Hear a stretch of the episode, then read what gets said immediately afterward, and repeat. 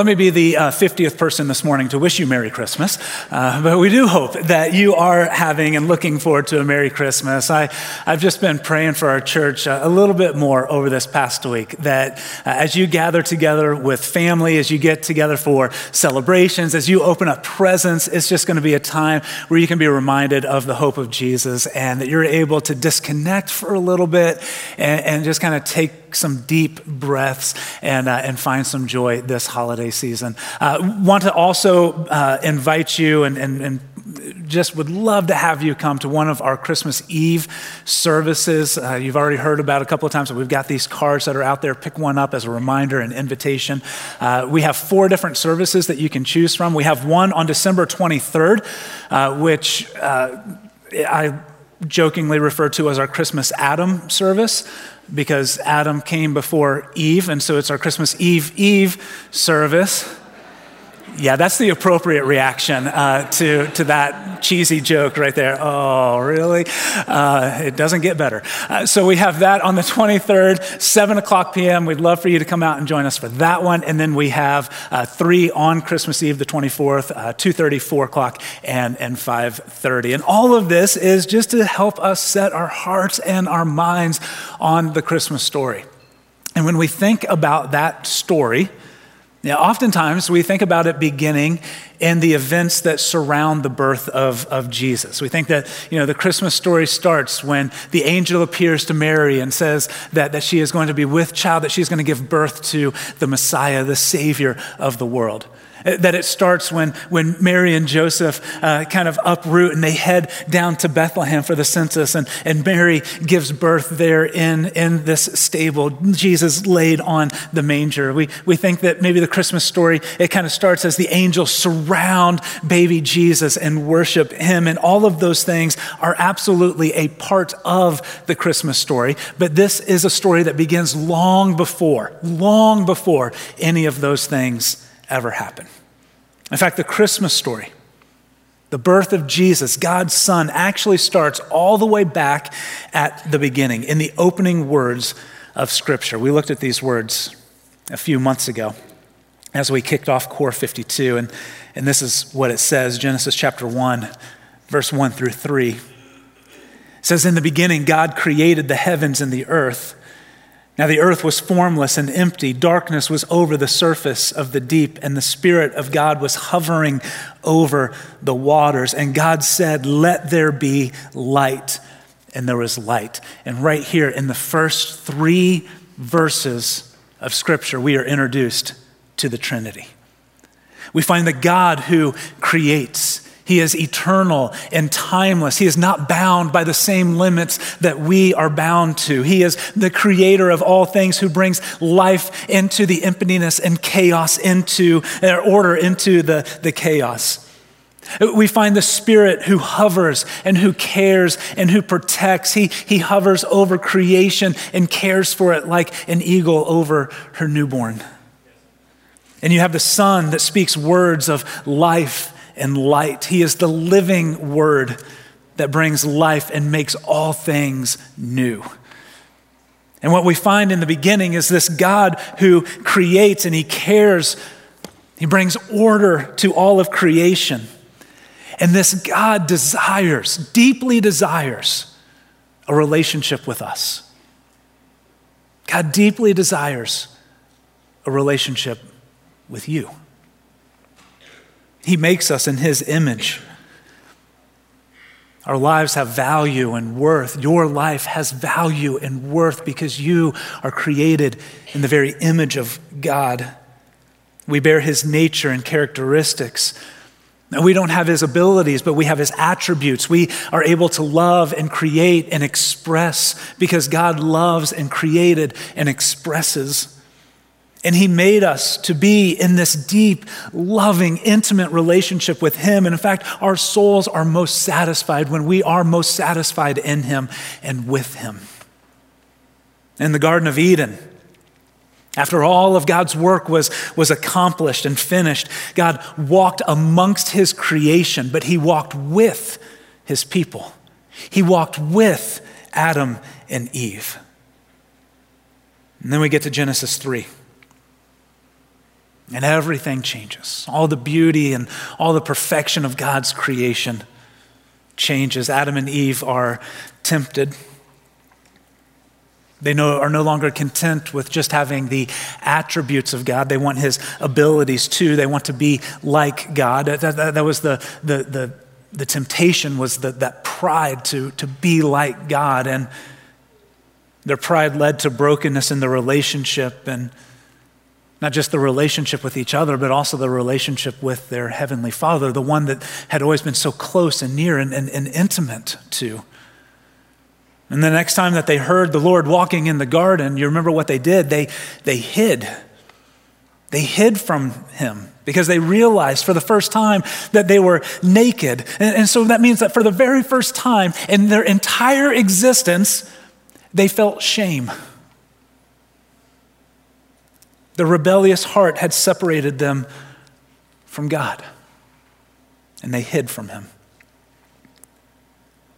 But don't miss this. In, in the very first act of sin, we also see God's very first step towards grace.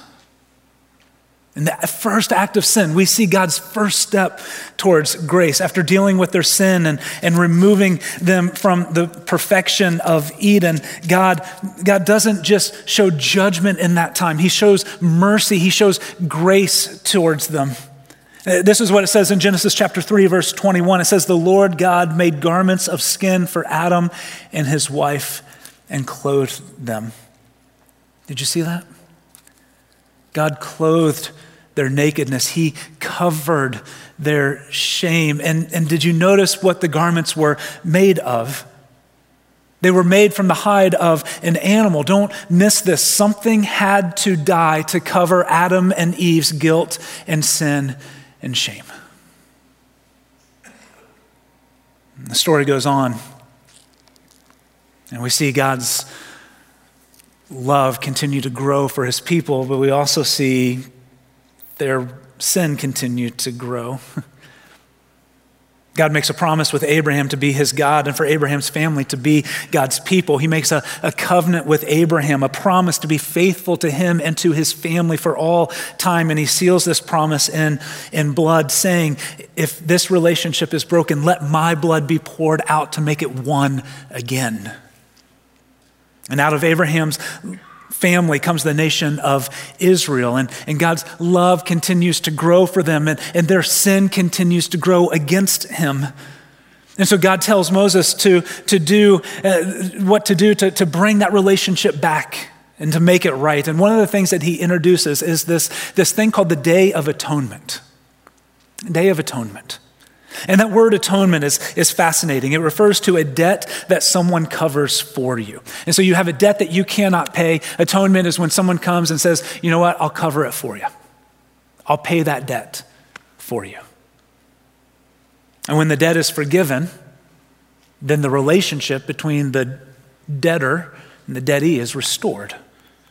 And so, spiritually speaking, our sin creates a debt that we owe God, a debt that we cannot pay. And until it's dealt with, our relationship with God is broken. And atonement happens when something or someone else pays the price for our sin, when something or someone else covers the price for us so that we can be brought back into right relationship with God again.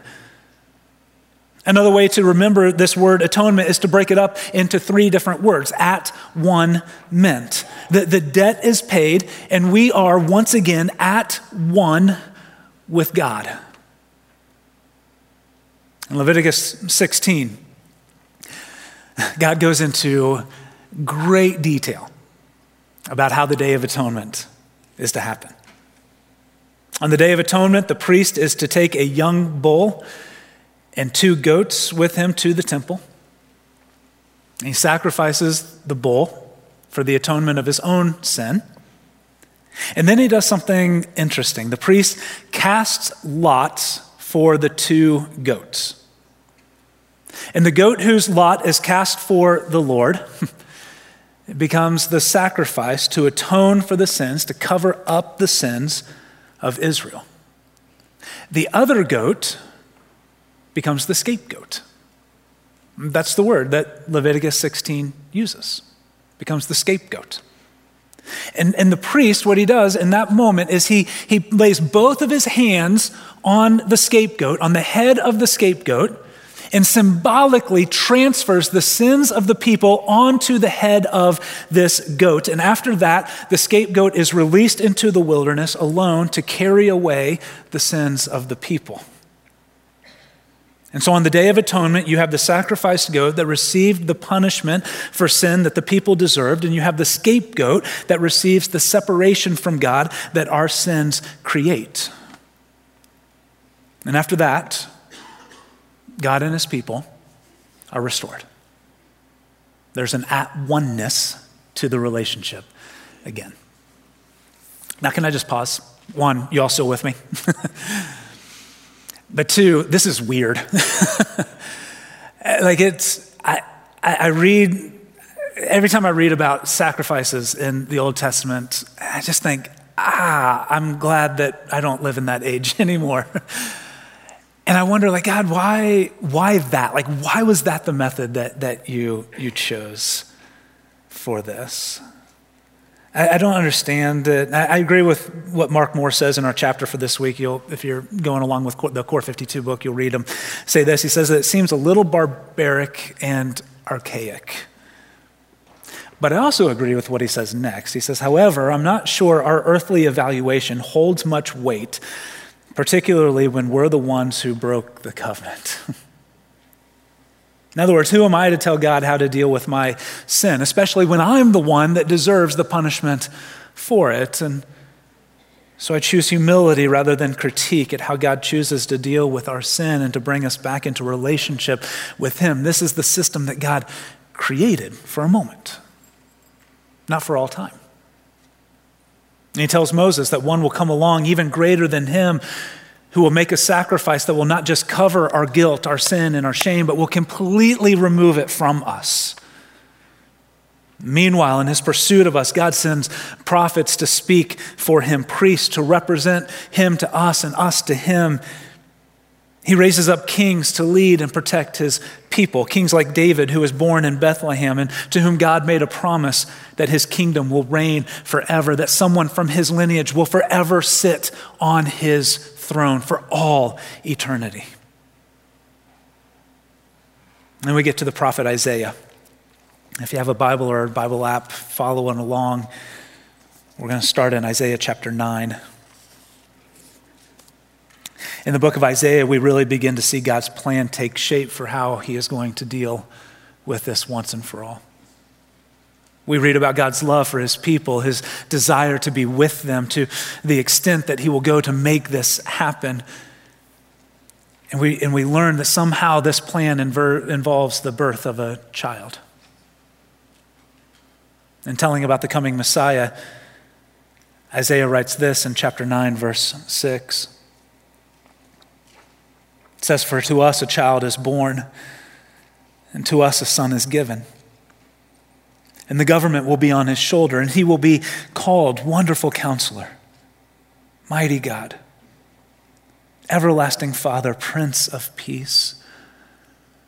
Of the greatness of his government and peace, there will be no end. He will reign on David's throne and over his kingdom, establishing and upholding it with justice and righteousness from that time on and forever.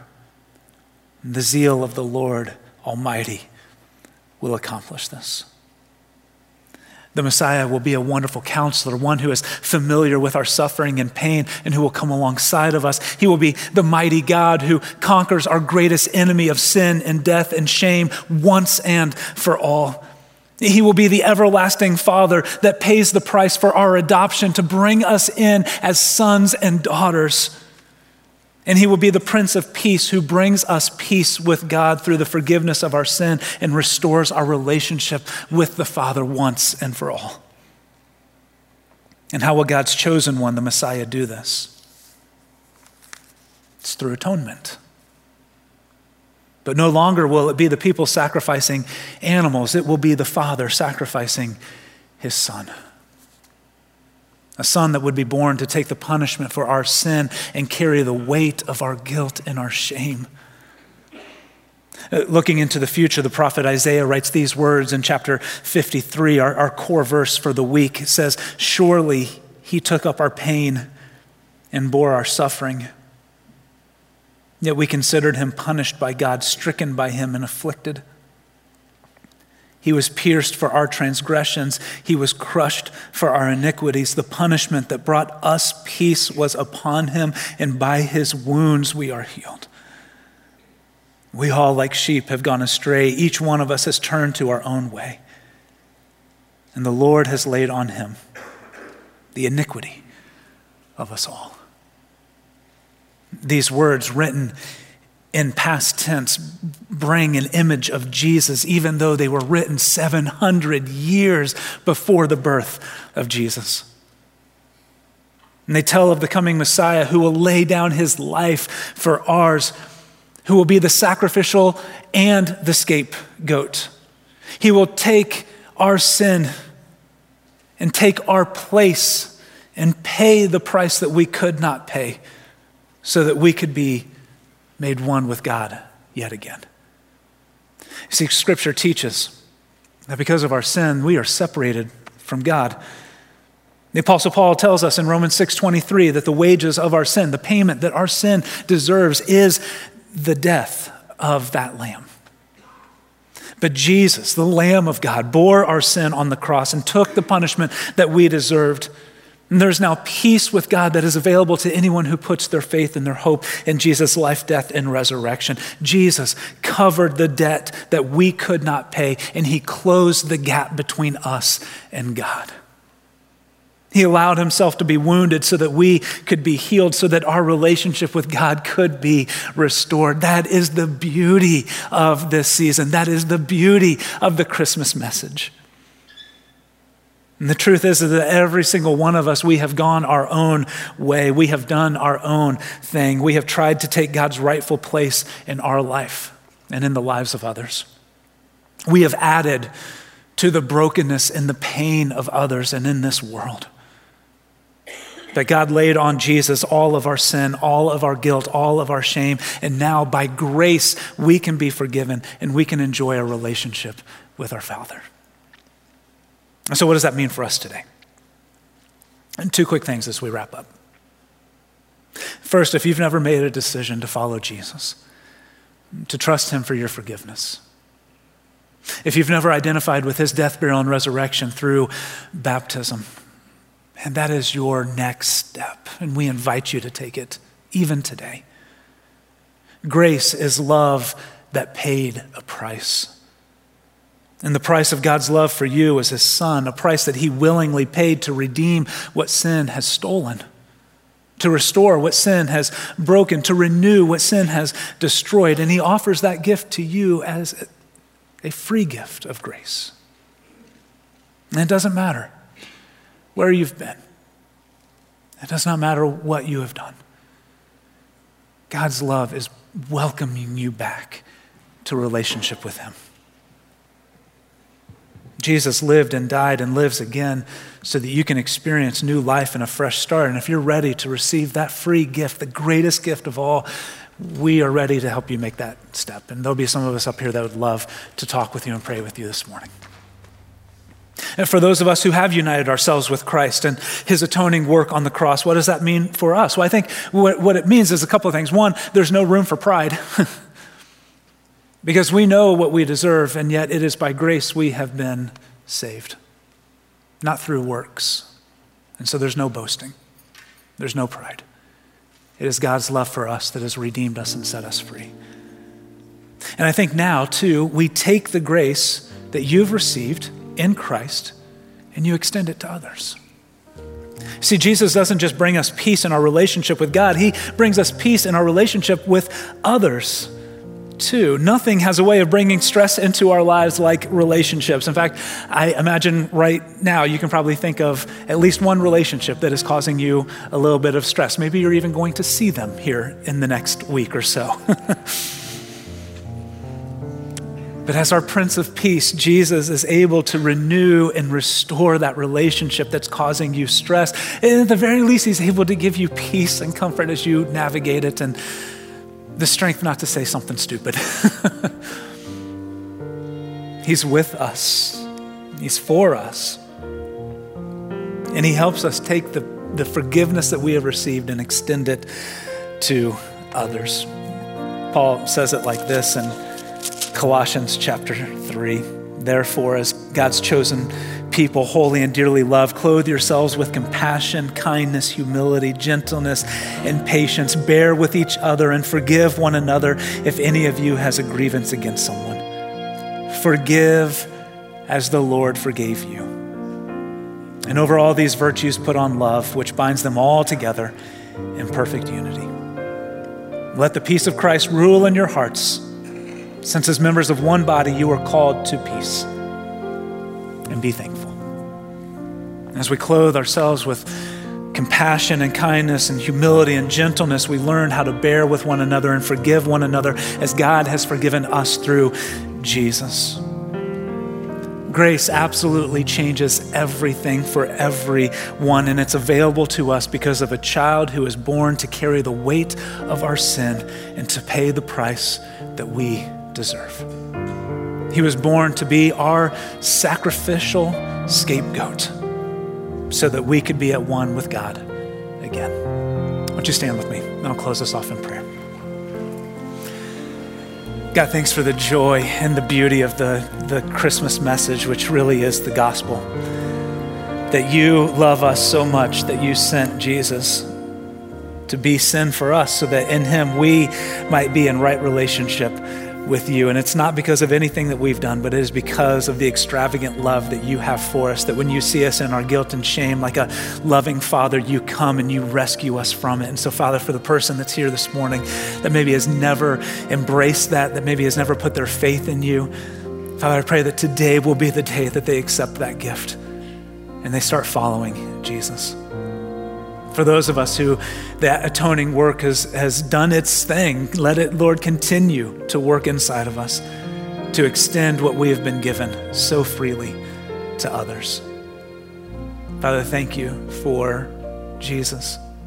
Thank you for that gift. And thank you for the message of hope that we lean into, especially during this time of year. In Jesus' name, amen. Thank you for watching this message from Sherwood Oaks Christian Church. Did you know you can view any message from the past six years at socc.org/messages? You can also view complete worship services from the past month at socc.tv.